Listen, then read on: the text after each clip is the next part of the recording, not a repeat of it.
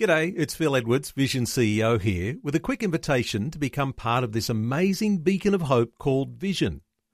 Together we can put our love into action to help people of all kinds build or rebuild their lives on the truth of God. Please consider the part you can play during our upcoming Visionathon appeal, remembering that it's your support that makes Vision possible, including this podcast. This podcast is made available by Vision Christian Media thanks to the generosity of our supporters. Your donation today means great podcasts like this remain available to help people look to God daily. Please make your donation to Visionathon today at vision.org.au. Today with Jeff Vines, author, pastor, apologist, and Bible teacher, with a straight talking message from the Word just about the time you get to the door and if you think it's going to open and you're going to have that thing with it ultimately satisfied, guess what God does? Slams it shut.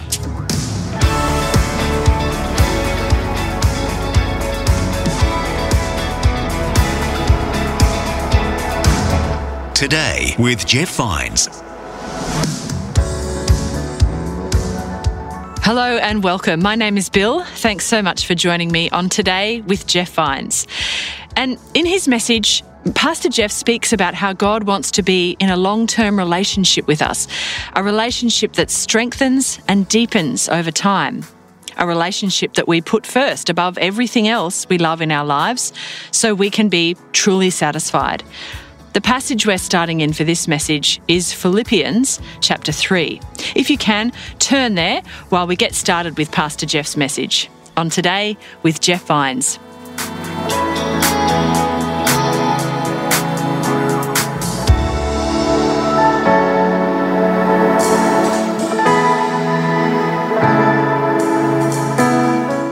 Turn, first of all, if you would, over to Philippians chapter 3 as we begin this new series called Pumped. There are some passages of Scripture that just pump me up. That is, when I read them and I start to really consider what they're saying, I realize that they can, they're life defining moments. They, they're life changing. They have the potential to change everything about us. And when I get to do a series like this where I talk about four passages that pump me up, I, I get even more motivated and the blood goes through my veins a little bit faster, my heart beats a little bit faster. And I want to share with you the first passage. And here's what it is it's written by the Apostle Paul in Philippians chapter 3. Hold on tight. Here we go. He says, I want to know Christ. I want to know the power of his resurrection and participation in his sufferings, becoming like him in his death, and so somehow attaining to the resurrection from the dead. Let me read it again. Here's what Paul says. And this is near the end of his life. He says, I want to know Christ, to know the power of his resurrection and participation in his sufferings, becoming like him in his death, and so somehow attaining to the resurrection from the dead. Now, to understand what's happening here, I need to take you on a little bit of a journey. Let's talk about the three stages of marriage. Okay, first stage is the courtship phase, right? And in the courtship phase, this is when the man is at his deceitful best, right?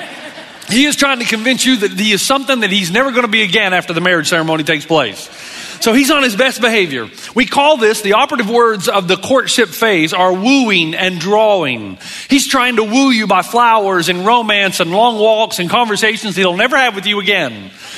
And in that courtship phase, he will give up things that matter uh, for something that matters most, which during the courtship phase is you. So, as the wife or the girlfriend, you get placed on the front burner. You're a front burner item during this phase. So he'll give up Sunday football with his friends because he, he actually wants to, he would actually rather spend time with you. Uh, he'll give up playing basketball with his buddies because he wants to be with you. He'll give up money to, to have more money to spend on you to buy flowers and gifts and things that will woo you, things that will compel you. Again, the operative word is wooing or drawing. As a matter of fact, I often tell the story that when Robin and I were dating, I was like Superman. I could, I could go to the airport and I could carry her luggage, my luggage, her carry ons, and my passports and hers. I could carry it all. I was like the strongest man on planet Earth. And then about three years after the marriage, we're traveling together, and uh, she's got my luggage and her luggage and the passports and three kids. And I'm turning around looking at her and saying, Are you coming or not? I mean, it's amazing. It's, it's a whole different thing. So the courtship phase is wooing, it's drawing. Some of you young girls are not married, be aware. That's what it's like. Now, if if the courtship phase goes well, then you move into the second phase, which is the marriage phase. And in the marriage phase, you make a covenant. And suddenly you're entering into this agreement for better for worse. There's a priority shift. You, are responsible now in the marriage setting. There's a singularity of vision, a commitment to her. Your focus is on her, and she really is a front burner item. And you move from phileo, friendship type love, into eros, an erotic type love. The covenant that you make brings privileges. And so there's intimacy, there's closeness, there's relationship. You move from self serving to self sacrifice. You actually, in the marriage, agree to put somebody else's needs before your own. Now, courtship, the operative words wooing, compelling, marriage, covenant, and commitment. And then there's the third phase of the marriage that very few marriages move into ever. And that's why we still have 50, 60% divorce rate, even in the church. And that third phase is called the love and enjoyment phase. This phase is where you actually are most satisfied when you're spending time with your spouse. What used to be a duty, oh man, I need to go home. I want to go out with my buddies, but I need to go home because I'm married. Okay? I want to go golfing this weekend, but man, it's my wife's birthday. You know, that's duty. You know, I want to go on this trip, but it's our anniversary, you know.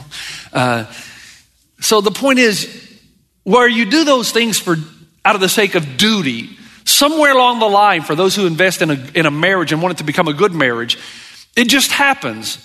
Because you're in proximity to your wife and your husband and you get to know each other in a way that you've not known anybody before, the third stage of the marriage, when it gets really, really good, is when you would actually be with each other than anything else. You are most satisfied in the company of your husband or wife. That marriage is one that lasts. Now, don't act like, or I don't want to act like that I've done this all of my life with my wife Robin, because I got to tell you, it's only been in the last four or five years that I've gone to the third stage. Think about that. Married 20 plus years as a pastor and never moved into that stage. I'm just like the rest of you guys, man.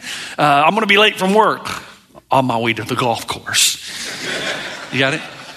But then something happened just recently where I, my favorite thing, I am most satisfied in actually being on the couch with my wife, drinking a cup of tea, watching television together, talking, having conversation, taking walks, going up to Mount Baldy and just walking to the falls. That's the third stage where duty becomes desire. It's actually what you want to do. Now, the reason I start like that is because your relationship with God is identical to those three stages.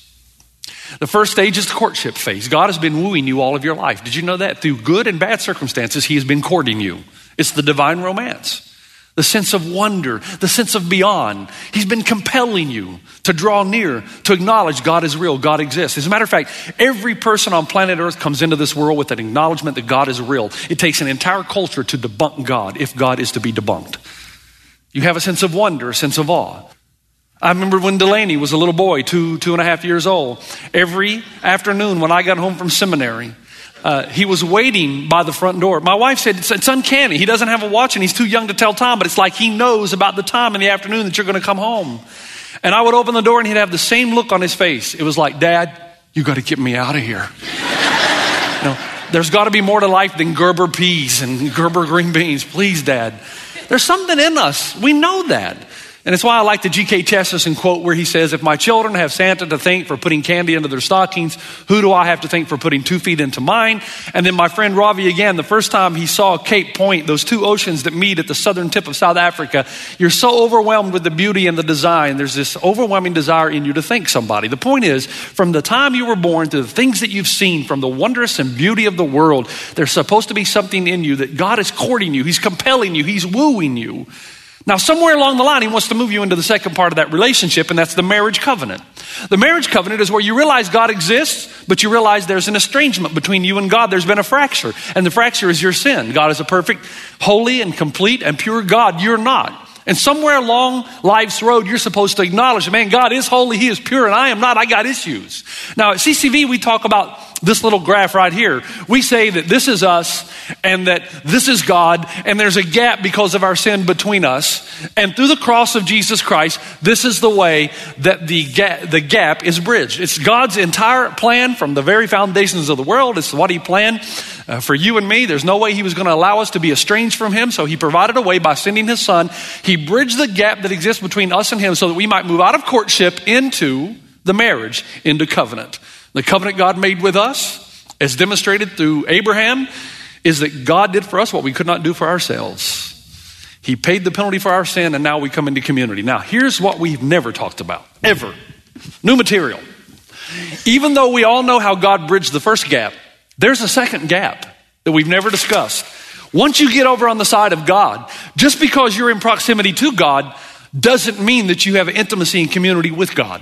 It means that the potential for intimacy and community exists, but there's still a gap. He solves the first gap by the cross, but there's a second gap. Here's what God wants from you. Not only that you be saved, that is not the end goal for your life. Saving you makes it possible to achieve the ultimate goal of your life. The ultimate goal of your life is this that God is most glorified when you are most satisfied in Him. He wants to move you to the third phase of the relationship. He wants to get you to the point where the things you do are out of desire, not duty. That you actually want to be in His presence. That you don't say, oh man, I've not done my devotion, then the guilt comes. He actually wants to get you to the point where you are most satisfied when you are worshiping, when you are with the people of God, when you are with Him in community. Now, the question is, how does He get you to that point? Because that's going to be a hard gap to close. Because there are competing issues and competing lesser loves. How does God then bridge that second gap to move us into the third stage where we are most satisfied in Him? Here's the clue in Revelation 3. The Bible says in verse 7 there are words, these are the words of Him who is holy and true, who holds the key of David. What He opens, no one can shut, and what He shuts, no one can open. Now stay with me. Here's what God does to close that gap. Your entire life, after you give your life to Jesus, is about opening closed doors. God is going to close some doors and not allow you to go through. Other doors, He's going to open and He's going to allow you to walk through. And some doors, He's going to open and shove you through. Because He knows there's no way you're going to go in and of yourself. But all of these things, metaphorically speaking, are related to God closing the gap between you and Him so that you will be most satisfied, more satisfied in Him than any other lesser love of your life. Now, here's how he does that. Metaphorically, it's an open and closed door. Pragmatically, he does that two ways. Number one, he starts to frustrate your lesser loves. He closes the door on competing lesser loves in your life. Think about it. If I ask you to finish this sentence, how would you do it? Pastor Jeff, I would be happy and complete if I would just get that promotion, could buy that house, have this number in my bank account, have a minister who preached 15 minute sermons. Keep dreaming. Keep, get that car. But, but some of our desires are more serious. I would be happy and complete and satisfied. Ultimately, I could, I could survive if my husband would become a believer, if I could have a happy marriage, if I could control my children, if my mother or my father or my child who's ill would become made well, if I could have a child of my own, if God could open this wound of mine and I could have a child of my own, if I could reach the top of my profession. Now, all of these are not sinful things. These are good things in and of themselves. They're not morally wrong. Food, chocolate, it's okay to love other things. Guys, I got to tell you, I had the best coffee of my life in Thailand. I spent most of my time again finishing a book that I've been working on, and I went to this cafe called Doppio. I don't know if that means they put dope in the coffee, but they put something in there that was addictive because every morning, as soon as I woke up, I got to have that coffee. And I would go and I would sit for about four or five hours and finish this book I've been working on, drinking like two or three coffee. I usually just have one coffee, but this was like liquid candy. It was beautiful. It's okay to love coffee. It's okay to love golf, to love chocolate, to love food, to love recreation or occupation or homes and castles and money and positions and children and spouse. There's nothing wrong until those things begin to receive our ultimate allegiance. Until we begin pursuing those things ultimately because they they or we believe that those are the things that will give us ultimate satisfaction until we begin to trust in the lesser loves to the point that we think we can't live without them. Until we place our hope for ultimate satisfaction in them, and then we start to see God as a means to our end. This is what we really think will satisfy. So we're going to pray real hard that God open the door so that we may obtain them. And I've said it before. Do you realize what you're praying? You're asking God to help you get your idol. Now, all of us do this. No one's immune. I do it, you do it. And when you get rid of one, something else rears its ugly head. It's the competing co- competition loves of your life. The problem is, in a book called Happiness is a Choice by Minirth Meier, one of the most famous counseling or psychological clinics, Dr. Mirth, Minirth says that we are convinced that many people choose happiness but never find it. And the reason they never find it is because they look for it in all the wrong places. They seek for happiness and satisfaction in materialism and don't find it. They seek for joy in sexual prowess but end up with fleeting pleasures and long term disappointments. They seek inner fulfillment by obtaining positions of power in corporations or government, in their own families, by exercising control. And then they come to my office, and here's how he finishes it. He says, I've had millionaire businessmen come to my office and tell me that they have big houses, yachts, condominiums in Colorado, nice children, a beautiful mistress, an unsuspecting wife, secure corporate positions, and suicidal tendencies. They have everything the world has to offer except the one thing they want the most inner peace and joy. They come to my office as a last resort, begging me to help them conquer the urge to kill themselves. You know what this is? Here's the uncanny thing about God. In order that you might be most satisfied in Him, that your duty might be transformed from duty to desire, and the gap would be closed between you and God, and you would know Him as He seeks to be known. Yes, He frustrates your lesser loves. That is just about the time you get to the door, and if you think it's going to open and you're going to have that thing with it ultimately satisfied, guess what God does? Slams it shut. He says, No, I don't think so. Because God is not in the habit of giving you or granting you something that's going to be an ultimate distraction from Him. And that's why Jesus said in Mark 8, What good is it for someone to gain the whole world yet forfeit their soul? But folks, I'm convinced the longer I live, it's demonstrated by the quote from Minirth Meier that the other thing God does is He goes ahead and sometimes and He just opens the door for you. Okay, that's what you want? Go ahead. Go ahead. That's what you think is going to ultimately satisfy. Go ahead, walk on through because you're not listening. Now you think about it. Sometimes in our life, God's over here doing this. Don't go through the door. It's going to destroy you, man.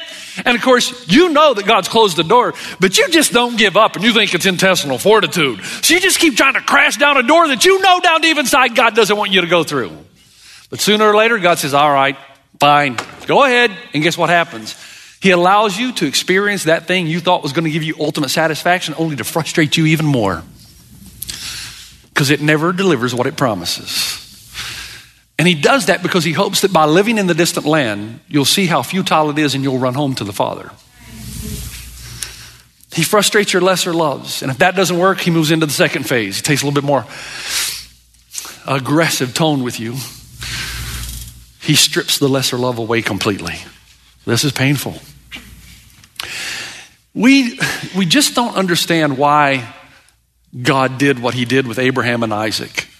And part of it is when God asked Abraham to take his son up to the top of the mountain and sacrifice him, the first thing is that Abraham knew that God would never go through with it. Because if you read the text, he says to his servant, Wait here, both my son and I will return.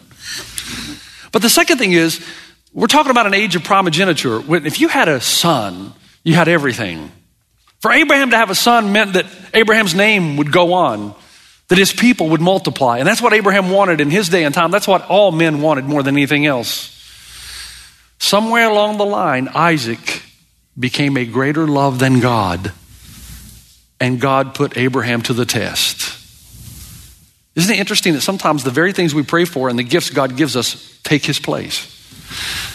And so, God, not that he wanted to know, but he wanted to remind Abraham that as good as Isaac is, and a great a gift as a son is, it's still a lesser love. And he sends Abraham up to the mountain to remind him. And when Abraham started to bring the knife down, even though the angel prevented, more than informing God, Abraham informed himself yes, truly, God is my greatest love. Do you know what this means, folks?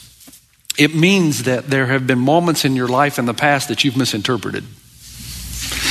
You thought God was abandoning you just because He closed the door that you begged Him to open. You thought He didn't love you, when in reality, He kept it closed because He was trying to bridge the gap between you and Him. Folks, to me, this isn't just theory, this is my life. When my mom died and my father was sitting in the waiting room, he was praying. My dad hardly ever prayed out loud. He was praying the most intense prayer I ever heard my father pray, and it was for God to open a door that would save the life of my mom. Now, you realize if God opened the door to save mom's life, he would be closing the door on my mom being in his presence. We, we often forget that. Dad prayed and prayed, and my mom died. Three days later, we were on the front porch of the front porch swing in a home in Tennessee, and my dad said to me, Son, why did God take your mother from me? I went back to New Zealand. Three years later, I came home for the next furlough. I hadn't seen my dad for three years. We went to that same front porch. My dad said, Hey, come back to the back bedroom. I got something I want you to see. So I followed him back, and he opened up this big chest. And then it was a big, thick Bible, worn and tattered. And he said, I've been wanting to give you this, but I kept forgetting this is your mother's Bible. And I took my mom's Bible and I started going through the pages. There were flowers in it. Remember, I used to put roses and flowers in your Bible and all kinds of markings in the margin.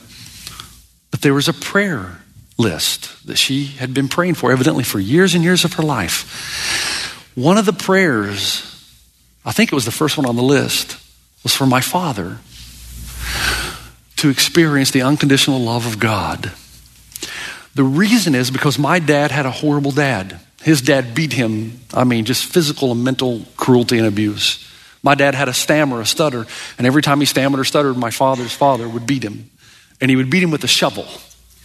So that I can never remember a time when my dad could stand up straight. I always remember my dad walking over. Irreparable damage. But when my father met my mom, he fell so deeply in love that he figured finally, I have found the love that fulfills everything. My mother, because she was a lot more mature in her faith than my father, knew that was a dangerous game to play because she may not always be there. So she prayed regularly for my dad, although to receive her love, to learn what it is to be loved ultimately by a father, the heavenly father, who would never leave you or forsake you, and who would love you unconditionally. Dad gave me that Bible. I went back to New Zealand. Now it's three years again later, and I come back. It's been six years since my mom died. My dad took me to the back porch, a porch he had built to just sit out and ponder. He said, Son, I have something I want to tell you. I said, What is it, Dad?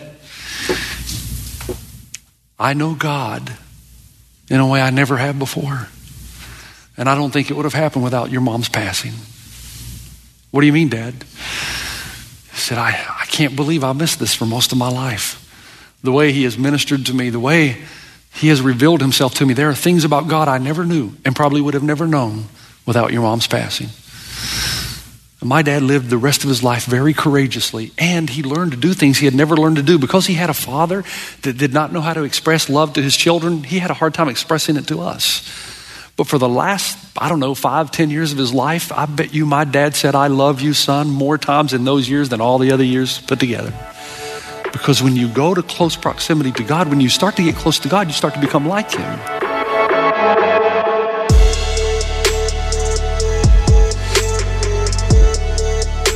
That's a good place to pause today's message. As usual, we'll come back to hear the rest of Pastor Jeff's message next time. Here's a little tease of what's still to come. God is most glorified in us when we are most satisfied in Him. But you're not going to know that you're most satisfied in Him until He removes all the other things you're trying to satisfy yourself with. And God is committed to closing the gap.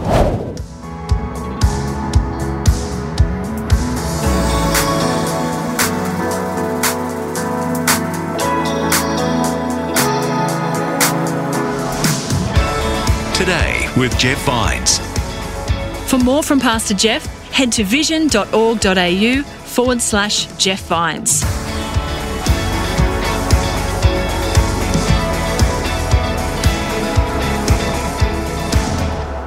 Today with Jeff Vines. Just another way Vision is connecting faith to your life. Thanks for taking time to listen to this audio on demand from Vision Christian Media. To find out more about us, go to vision.org.au.